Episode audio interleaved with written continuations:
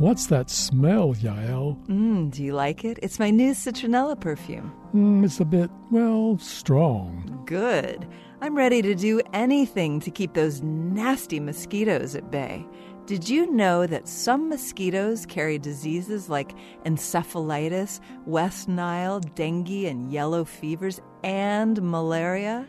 Maybe adding smell isn't what you need to be doing. What do you mean, Don? Scientists have known for over half a century that mosquito species are attracted to carbon dioxide, heat, and moisture.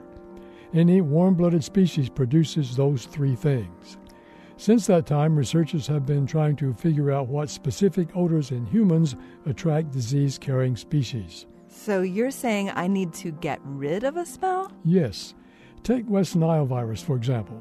According to the CDC, West Nile virus is the leading cause of mosquito borne disease in the continental United States. Scientists studying the mosquito Culex quinquefasciatus did research to figure out why it feeds on humans as well as other host species. Don't tell me. It's a smell. You guessed it.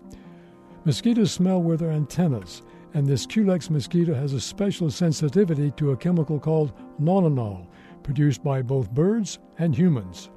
When scientists baited mosquito traps with a combination of nonanal and carbon dioxide, they were capturing over 2,000 mosquitoes a night. That was 50% more than with carbon dioxide alone. Wow, that's great. Where can I get some traps? I doubt they're selling any traps yet, but you might want to cut back on the perfume aisle. I think you're keeping more than mosquitoes at bay. This moment of science comes from Indiana University. I'm Yael Ksander. And I'm Don Glass.